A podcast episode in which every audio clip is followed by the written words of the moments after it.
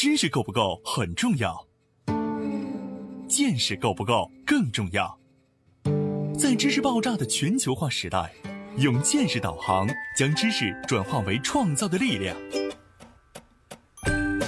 从中国到日本，从日本到美国，从美国到联合国，两位日本大学教授，三十多年海外经历，三百六十个日本行业观察。王礼华、陈立行对话日本社会各界成功华人创业者，从微观出发，为您解读各行业小题做大的智慧源头。对话日本三百六十行，发现小题做大的非凡智慧。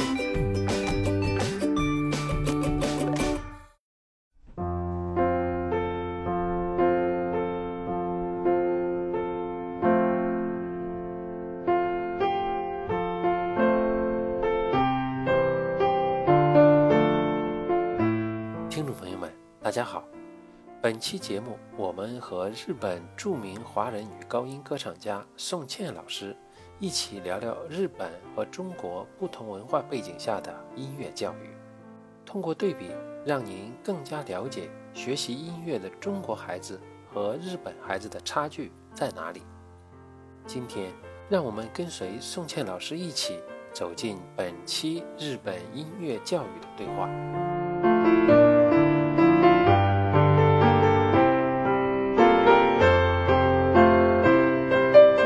欢迎您收听今天的对话日本三百六十行，发现小题做大的非凡智慧。我是王丽华，宋老师你好，哎你好王老师，呃郑安你好，哎王老师你好，哎宋老师你好，啊你好。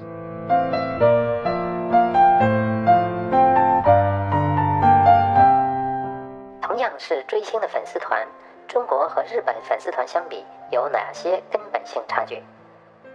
想要孩子参加国际音乐比赛并取得好成绩，需要学习哪些音乐礼仪？具备哪些参赛经验？中国学音乐的孩子和日本学音乐的孩子相比，差距在哪里？为什么日本孩子学钢琴从来不考级？中国钢琴考级制背后的深层原因是什么？敬请收听本期《对话日本三百六十行》，与日本华人女高音歌唱家聊日本音乐教育。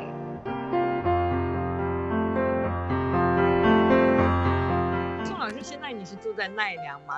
我不是开始在那个御茶水，老师是研究那个意大利歌曲嘛？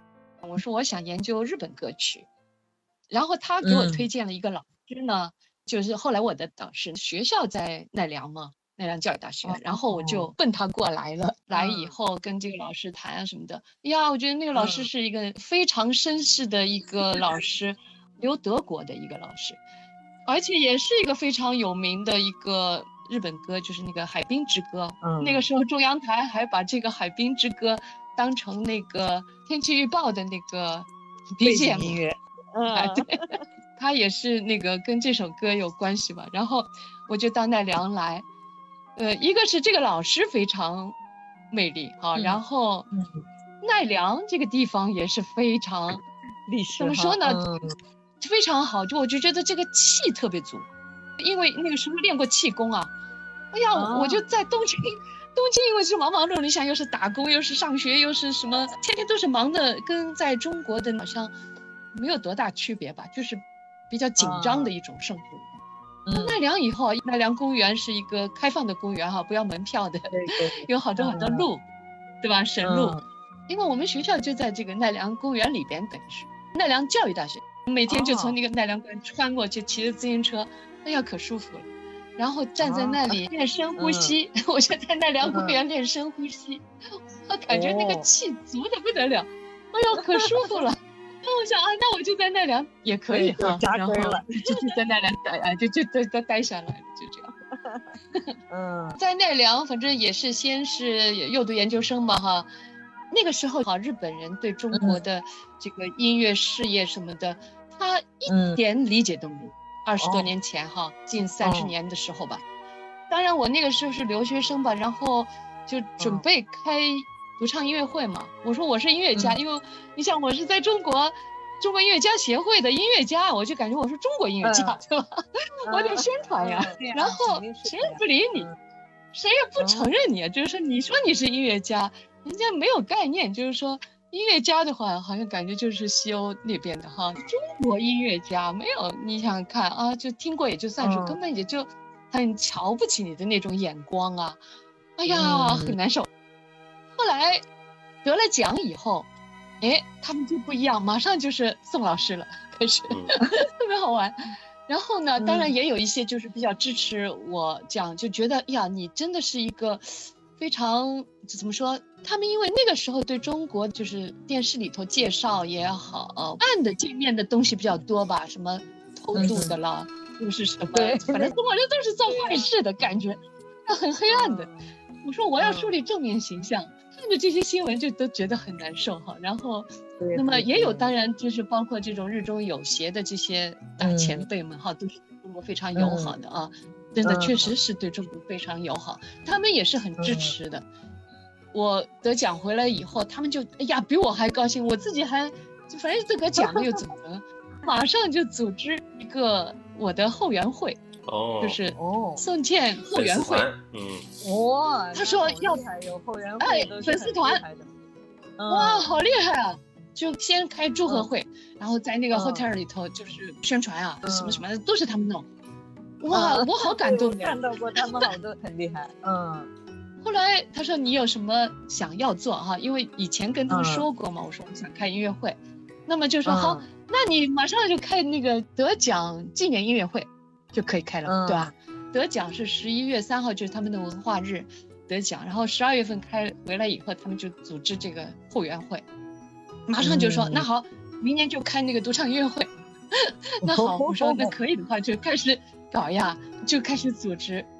好了，嗯这个独唱音乐会一开，哇，就就开了二十年，就继每年继续开独唱音乐会，我就受不了场。嗯，嗯，他们真的很支持我呀，这个真的很感动，很感动的。嗯，对，在日本的这个粉丝团真的是很有力量哈，就是等于是一个导演团一样，他能把你的整个的，嗯就是说你在这期间的要做的事情，全给你都准备的好好的哈。真的呀，真的嗯很感人。然后包括比如说中国的这个义演，就是长江的那个水灾，四川的那个大地震，包括这种嗯救援音乐会哈，就是包括那个希望工程的那个支援边境地区的孩子的上学呀、什么的哈。哎呀，后来我就嗯。每年反正开一场独场音乐会，开这个中国文化的这个讲座，然后介嗯。绍中国文化嘛。那你有地盘了哈，然后我就可以说话了呀，就感觉嗯就是每次音乐会我都要唱一些中国民歌，就介绍中国的歌曲，啊然后介绍中国的民歌的同时呢，比如说嗯唱新疆歌，我就穿新疆的服装，然后、嗯呃介绍一些他们的风土民俗。风土人情的这些东西哈，包括料理啊什么的，就开讲座也是这样。嗯然后每次回国找这些 道具呀、什么服装呀，对呀、他们也觉得挺有趣。今天宋老师唱那个辣妹子，一边唱一边跳，太可爱了。穿的就是那种民族的衣服，扎小辫子还翘起来的这种。我那个真的很有意思啊。宋老师的音乐活动带着我们也一起参加的，我们现在的合唱团去参加残障人的音乐会，所以能有这感人这这些活动，我们去参加也是真的是很感人的哈。宋老师给我们组织的这个合唱团，去年还得了几个大奖在日本参加比赛。我们这个比赛也是很感动，它叫中国音乐比赛。中国音乐比赛，嗯这个也是搞了二十年了哈，这也是真的很不容易。就是华侨的一个老一辈的这个音乐家，只有我们团是中国人，中国音乐会全部是日本人在参赛哈。对，学二胡的上百人的一个二胡团，全部日本人。在这边生活的时候，有很多日本人对中国挺友好的，这些老百姓们真的是很让人感动的哈。真的非常感动的。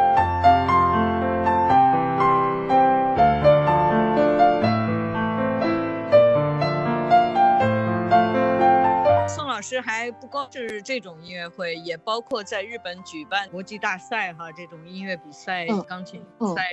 我上次的就是一个特别大的感觉，就是很多中国的家长过来参加的时候，他们不是为了就说交流来参加，而是为了说到这儿来拿一个证书。我在日本参加了国际比赛，所以回去不管拿不拿奖，不管怎么样，反正我来过日本参加过比赛的那种感觉哈，就是说我觉得跟教育很有关系哈，就是我的感觉特别不好，就是其他国家也有很多人，日本人也那么多人来参加的一个那么大的国际比赛哈，这些中国家长们带着孩子们在里面挤啊冲啊什么，哎呦那个，因为我是去做服务的嘛，不让家长进这个后台，家长不管的冲进去去弄。自己的孩子 看上去，哎呦，这个感觉很不舒服。在这边经常看到这种国际比赛哈，如果是我们作为大国风范哈，我们听众里头不知道有没有家长愿意带着孩子们来这里参加比赛哈。最主要是要拿出这个风范来。就音乐教育上头，确实是差距太大太大。而且国内的这个考级啊，它就是考级制度嘛，你考到一个十级，我就是一个怎么怎么样了，我就可以教孩子了。这些教孩子的老师们的音乐素质和音乐修养，那就又差好多。那然后他只是拿到一个级别，只是技巧，没有其他的这种音乐素养上的东西，他没有好好受过教育，就是说，所以一些世界国际的这个常识性的东西啊，我们没有。搞音乐，你也有音乐的规矩、音乐的礼仪，对对对，说搞什么都是这样的。中国是礼仪大国呀，都是从中国传来的。为什么就是说现在孩子都这样？哎呀，就非常惭愧。每次跟他们说，哎呀，真是非常惭愧。就是那么多国家的人一起在参加世界级的国际比赛，结果就是这些中国的家长们带着自己的孩子在乱窜，然后跟这个服务人员都是，我们都是在做。志愿者嘛，在帮助他们嘛，但是他们好像就是你得为我怎么样怎么样的那种感觉，就只有他的孩子，眼中好像只有他的孩子。对呀，去年的这个比赛，每天到最后就是说这个后台，哎呀，最狼狈的就是这样，我们抢着收拾哈，他们吃完这个饭盒乱扔，或者就是捡的里边几块东西吃了就扔了，我看没法看，真的是太惭愧了，真的。你看，这是生活一方面。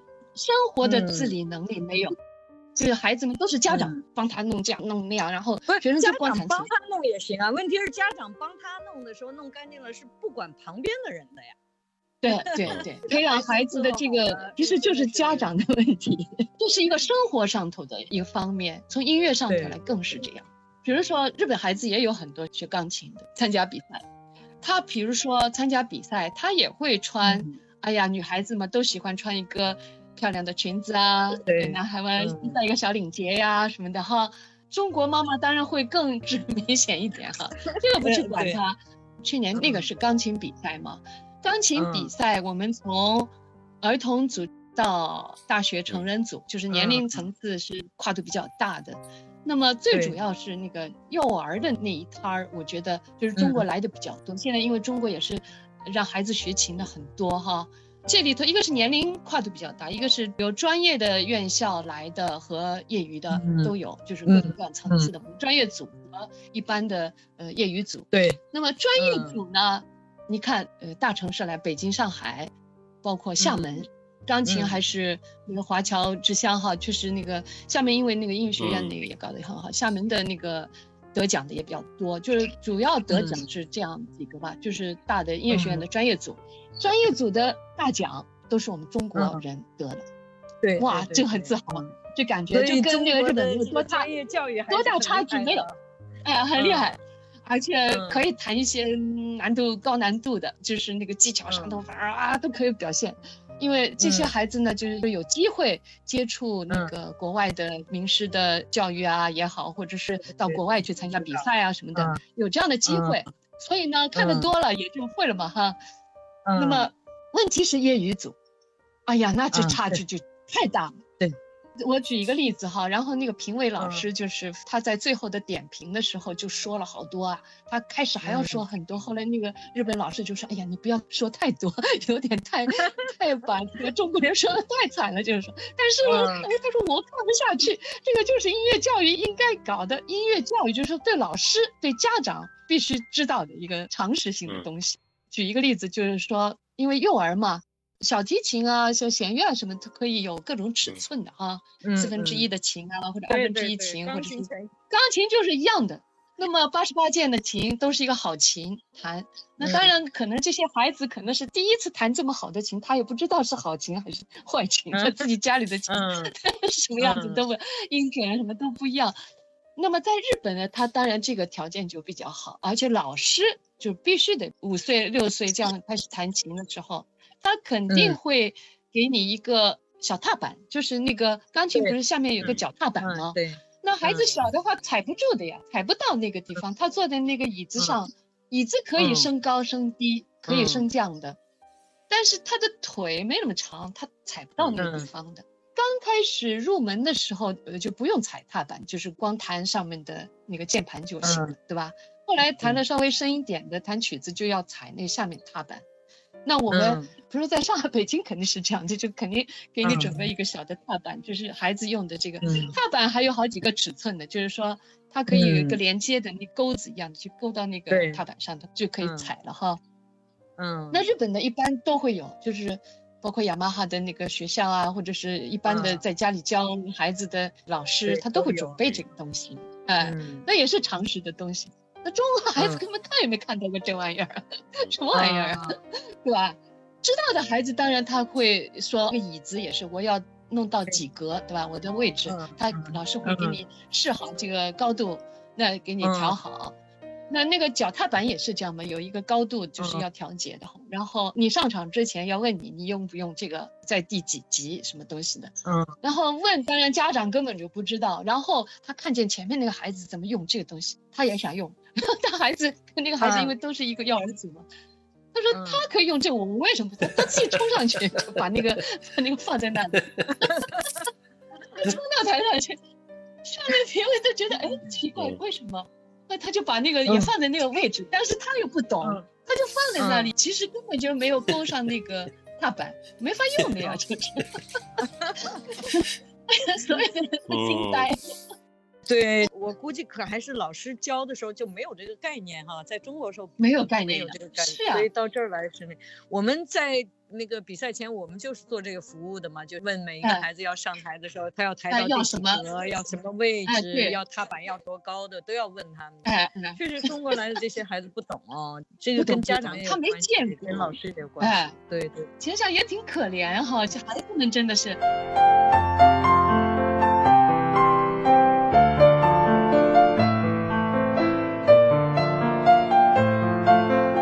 比赛不是有那个大师班吗？有报那个嗯就是大师给他们上大师班课，然后中国嗯家长好多都报了呀。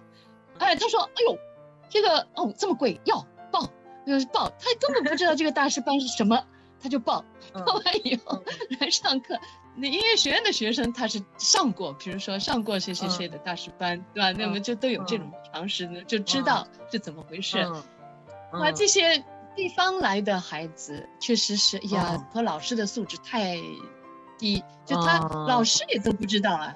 那老师知道的话，哦。他会关照孩子，就是说你要准备这个，要准备那个，对吧？要该怎么嗯怎么怎么做。那他就觉得挺贵的，他要报，然后一弄得那些老师们很尴尬，就是上大师班呢，一般都是把那个你要弹的谱子嗯。准备一份、嗯。给老师，嗯那老师嗯。就是看着你的谱子，然后听你弹，弹完以后呢，告诉你在这个地方你应该注意什么，在那个地方，啊。比如说给你圈一圈，因为你没有嗯。空口无凭。音乐是那个时间艺术，你弹过就没有了嘛，就是不像画嗯。画哦，你在这个地方画一张，嗯那边圈一个圈儿就嗯可以知道了。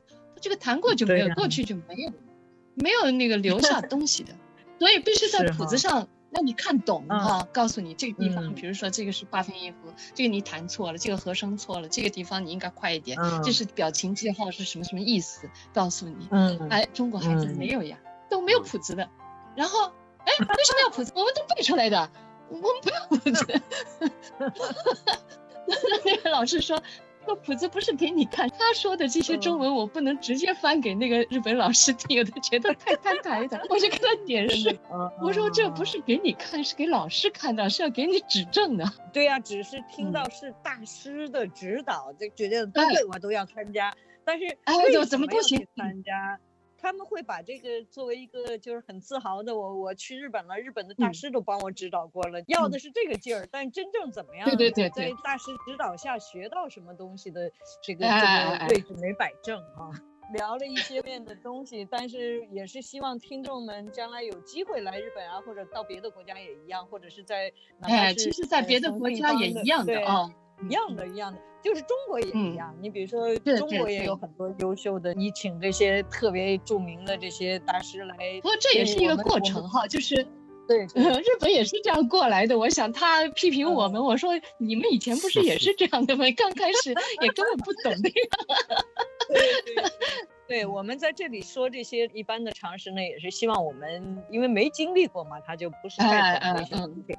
所以将来有机会来国外的时候，这方面注意一些。我觉得还是能注意的那个人还是很多的。哎呀，中国人很聪明，对，中国人聪明啊，就是马上就可以一播，马上就会懂了，以后他马上就可以做到这样。哦，哎呀，有的时候觉得呀，为什么不知道呀？哎呀，为什么不知道？哎呀，很着急哈。哎呀，有这样过程，我想他们去年参加比赛的孩子，今年如果再来，就不会出现这样的问题了呀，就都会懂了。嗯，然后就知道该怎么准备哈。嗯，对对，我估计在中国学钢琴的这个人口数啊，就是孩子们的这个数量要比日本要多得多哈。对对对，日日本已经过了这个高峰了，日本已经过了嘛，它也是，对，呃，而且现在是少子化多，嗯，对对，哎哎，所以那个中国现在学的。学的多的人，钢琴的孩子那么多哈，而且，对啊，你想上去年参加的，呃，北除了北京、上海这些大城市以外，就是云南、广西啊，呃，这些偏僻地方来的孩子也很多。所以，哎呀，有的时候想想，确实这些偏远地方，他们已经可以有这种条件学习音乐、学习钢琴哈，真的是非常好的哈。那么对他们来讲也是一个触动，这样通过这样一些比赛参加比赛啊，有一个提高，那确实是真的是很好啊。中国现在这个音乐普及确实也抓起来了，感到非常的好哈。嗯，中国可能不用五年十年，大概两年三年就可以跟上。我想，这个我觉得在技术上跟上，中国是已经超前了，不是跟上的问题了。比如说像这个考级啊什么。对呀，我有一个感觉哈，比如说我的儿子也是从很小三岁的时候就开始摸钢琴，就学钢琴。他现在已经都二十五六岁了，一直是作为爱好哈。他跟他的老师关系特别好，钢琴老师。他那个时候，呃，什么谈女朋友的事儿，他不跟我说，他也会跟他的老师说。就是有一个哈，就是我的感觉，比如说我回到国内去跟朋友聊天的时候，提到比如说孩子学钢琴的话。国内肯定是问我，哎，那你你儿子考几级了？我连级这个是啥都没听说过。我说什么叫考几级了？什么？哎，你学钢琴怎么可能不考级呢？但是在日本就没听过这种。在日本的就是孩子们学钢琴，真正要去变成专业钢琴的，将来要去艺术大学学这个专业的人，那是另外的一种学法哈。百分之九十以上的学钢琴都是为了要修养，对对，有一种爱好。所以这些孩子们没有要求任何一个孩子去说你要考多少级，对呀，没有这级这一说。然后最主要的是教的老师。他来诱导孩子们是怎么让孩子们能够快乐的去学钢琴、学音乐，不光是钢琴了，学别的都一样。就是怎么样孩子们去呃有这么一个一技之长的同时呢，是因为他自己能培养他的兴趣爱好的时候，让他自己觉得真的喜欢。比如说像我住的那个地方地区的一些主妇们，都会自己给孩子们组织这个呃每年一期。我们这个丁的。呃，孩子们的音乐会，我们都有公民馆，在公民馆租一下，然后每年的所有在这儿学各种音乐的、学唱歌的、学什么的，都可以到那儿去表演。啊，特自豪，跑到那儿去，哎，我会弹钢琴，我会拉小提琴，我会唱歌，他们都是以自己这种爱好，没有任何其他的奢侈，只是让孩子们怎么快乐的去学音乐、学艺术，所以我觉得这个好像跟国内不太一样，国内是把它变成一个标准了。所有人就是学钢琴要有多少级，学什么要怎么样，就是变成跟别人基本上都是考级啊。所以这个对啊，也是这几年就是一下变成这个风气了。考级是目标不一样了，等于是，就是说我的目的是将来要在级上面是音乐上要有什么样的建树的人，他是需要这种评价标准的。但是其实大部分的学音乐的人都是作为业余爱好的。刚才其实说到考级的这个问题啊，国内之所以会这么多，主要还是因为教育资源的分配不平均，好的教育资源过于少，而国内的这些孩子呢，又面对很大的竞争，也就是同样一个好学校，很多人都想上，对吧？那么很多人都想上的时候，它就是应试教育嘛。那如果大家的这个课程和学业的考分都考得很高的时候，那他下来就要去看你的钢琴你学没学加分然后你的这个比如说吉他有没。有学加分你的这个体育有没有学加分哦，所以除开就像刚才宋老师您在大赛上看到的，除开那些家长非常清楚的知道让自己孩子学习音乐的之外。大部分的家长都是为了去做那个加分多一份上学的时候争夺教育资源的这个优势，呃，从而让孩子去学这个钢琴。对，所以他就没有在一些比如说音乐的礼仪，对吧？然后艺术的礼仪啊，包括这个就是我们说这个里边的像关于什么大师班的呀，然后这些他就没了解，他也没想过要了解。啊，他就是为了去考个级，就是为了我的孩子 多去在一些国际的场合，他多去一些露脸和亮相的机会，啊，将来我说起来，那都是我孩子的竞争力。对他最后就变成了这个样子，就还是教育资源分配的问题。嗯，哦，所以那个来参加比赛也是我们一般比赛不是，比如说得一等奖、二等奖、三等奖有那个奖状和那个奖品什么的哈，有奖状。其他什么就没有那个纸那个奖状嘛，就不发的嘛，评委不给发。后来就中国方面就提出，他说要让这些所有参加人都有一个，不管你是什么没得奖，你只要想个鼓励奖啊，啊，鼓励奖或者什么奖励奖什么之类，都不是这个大赛的奖，对吧？反正有一个什么证书之类的东西，有一张纸就行。对对。后来我们就急着赶快准备，就所有参加的人都发一张，这个就是没得奖的这些孩子，都给一张。开始日本评委都不理解，说为什么要有，为什么要有这个？就是后来就说中国是这样的。您现在这样一说，倒是是，下次跟他们解释的时候，我得婉转一点，就是。对，其实这些家。长，其实他们面对这个时候。他没有办法做到很悠然自得的去让他的孩子去参加这样，尤其是像一些国际性的赛事，对，可能他自己已经准备了非常多了，有可能很多家庭，那可能父母都是几个月的这个收入，然后就非要让孩子到日本来参加一个这个比赛，对，但这个就没办法，这个你说到底其实就是因为如果教育制度它没有变化。考试，比如说争夺教育资源的方式没变化，它一定会成为这样。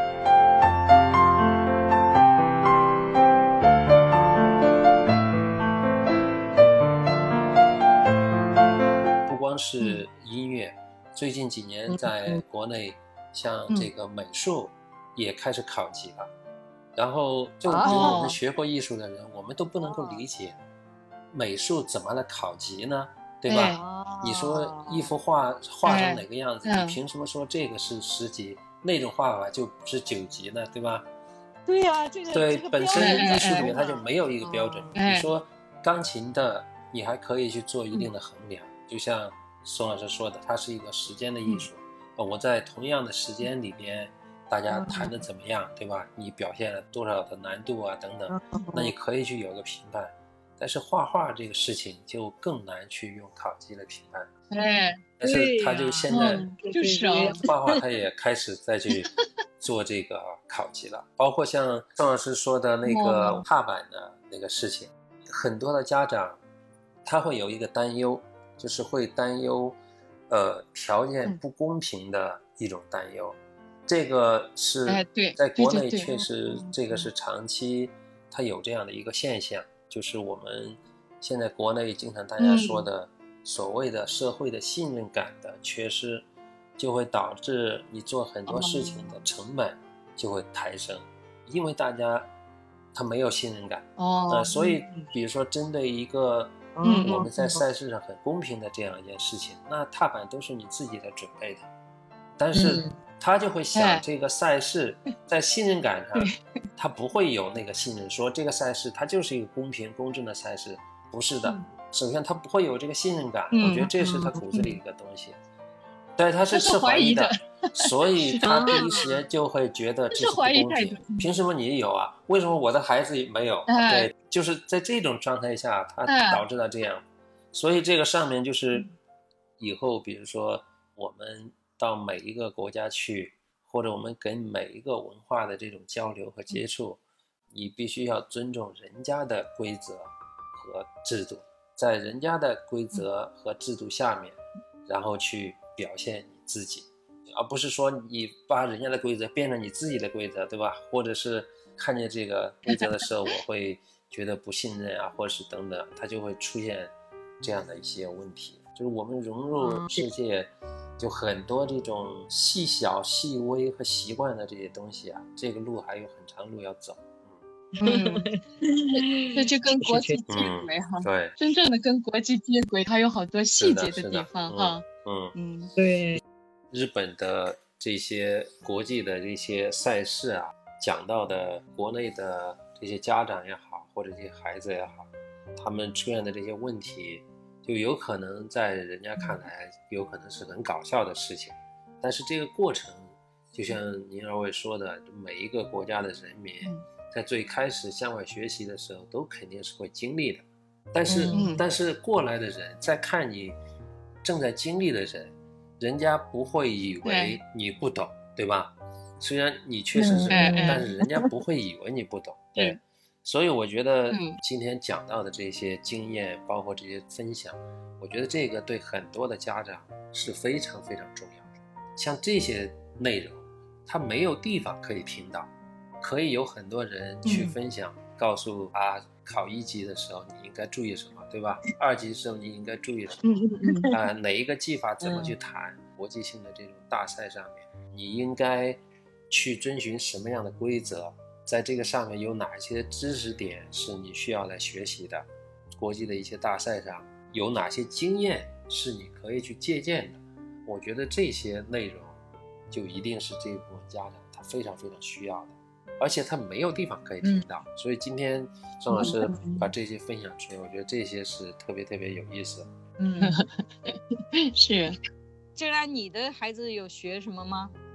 呃，我的孩子现在是在学英语，可能他哦从今年开始让他学一个美术。现在是这样，就是国内的这个孩子啊，他嗯学很多样，就是这个是嗯再正常不过的事情了。就是你学个，比如 嗯呃两样到三样，这是很忙吧？对，这是非常普遍的，非常普遍的。的对，但这一块嗯对家长来说，其实他也是一个非常两难的一个抉择。家长呢都会有一个苦恼，就是你面对这些东西，它成为孩子去选择好的学校的一个条件的时候，嗯那你说，那你怎么办呢？啊对吧？你面对同样的嗯那个竞争，那你说人家嗯学校就要招收会钢琴四级的或五级的，那你的孩子没有，那你就上不了嘛。啊，啊对，所以 他哦，对他这个是嗯国内他制定的这个教育的政策来说呢，是嗯。好的一个想法。嗯。他其实是想让更多的孩子去学习艺术，因为之前是因为太多的孩子不懂艺术了，就我们国家会觉得嗯孩子应该更多的是德智体美劳的全面发展嘛。对，对，嗯他的出发点是想让更多的孩子去学习艺术，他鼓励嘛，鼓励，那你肯定就要有正面引导，对。但是现在呢，嗯这个就走到了一个，就是我们说我们老是把很多的好事情，最后把它走到了一个 很极端的一个状态，对，对，就是。最后反倒是又毁了这个事情，就是现在越来越多的开始知道说，哦，你的孩子从小学钢琴，等到他长大了，变成了他最讨厌的就是钢琴，啊，你让他对 对对，让他学画画，嗯他长大了，他最讨厌的就是嗯画画。本身我们是想让 一个这个好的，他对艺术的这个学习也好，他对艺术的了解也好，嗯，是想让艺术嗯本身在将来他的生活里边陪伴他，给他带来更多的快乐，嗯对吧？这是对呀这是我们嗯最想给他的。但是就因为这种非常机械化的这种方式，就让他特别厌倦，他没有感觉到音乐的美，他在中间全是体验的那些苦、那些累，对吧？那些哎那些对对对，他很讨厌的东西，对，那他就不觉得这个 是美，对。学艺术、学画画也好，学音乐也好，这些都是对他的脑开发都是非常有帮助的哈。对啊，包括一种嗯集中力，非常集中的学习也好，对他将来都会有很大的帮助的啊，嗯，就是对他人生都会有啊很大影响的。嗯，对特别好。嗯你像记忆力嗯绝对好，你要弹一首音乐曲子的话，你必须得背出来，你就从整个的一个结构感和那个对作嗯品的分析能力也好，什么也好，都会有很多帮助。嗯，画画也是一个可以理解，可以理解为什么但是确实是很难。对呀，家长们都特别急躁。嗯，明白嗯明白，啊是的所以我们有的的时候啊因为不太理解这个国内的情况哈，国内的现实情况就是这样，所以这个有的时候是对嗯没办法做。好好的，嗯，嗯，好就是啊再，见嗯，辛苦辛苦。哎，好的，再见好，再见，嗯再见，谢孙老谢师，再见，王老师嗯。再见。嗯再见。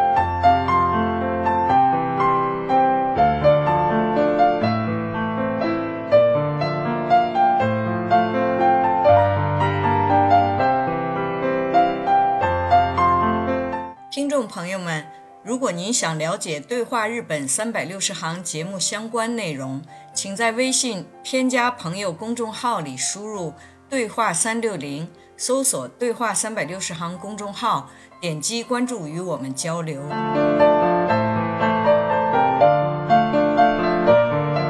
下期节目，我们与宋茜老师一起聊聊中国和日本音乐创作风格形成的文化背景，对比中国和日本代表性歌曲的各自特色，为大家带来更多好听的音乐。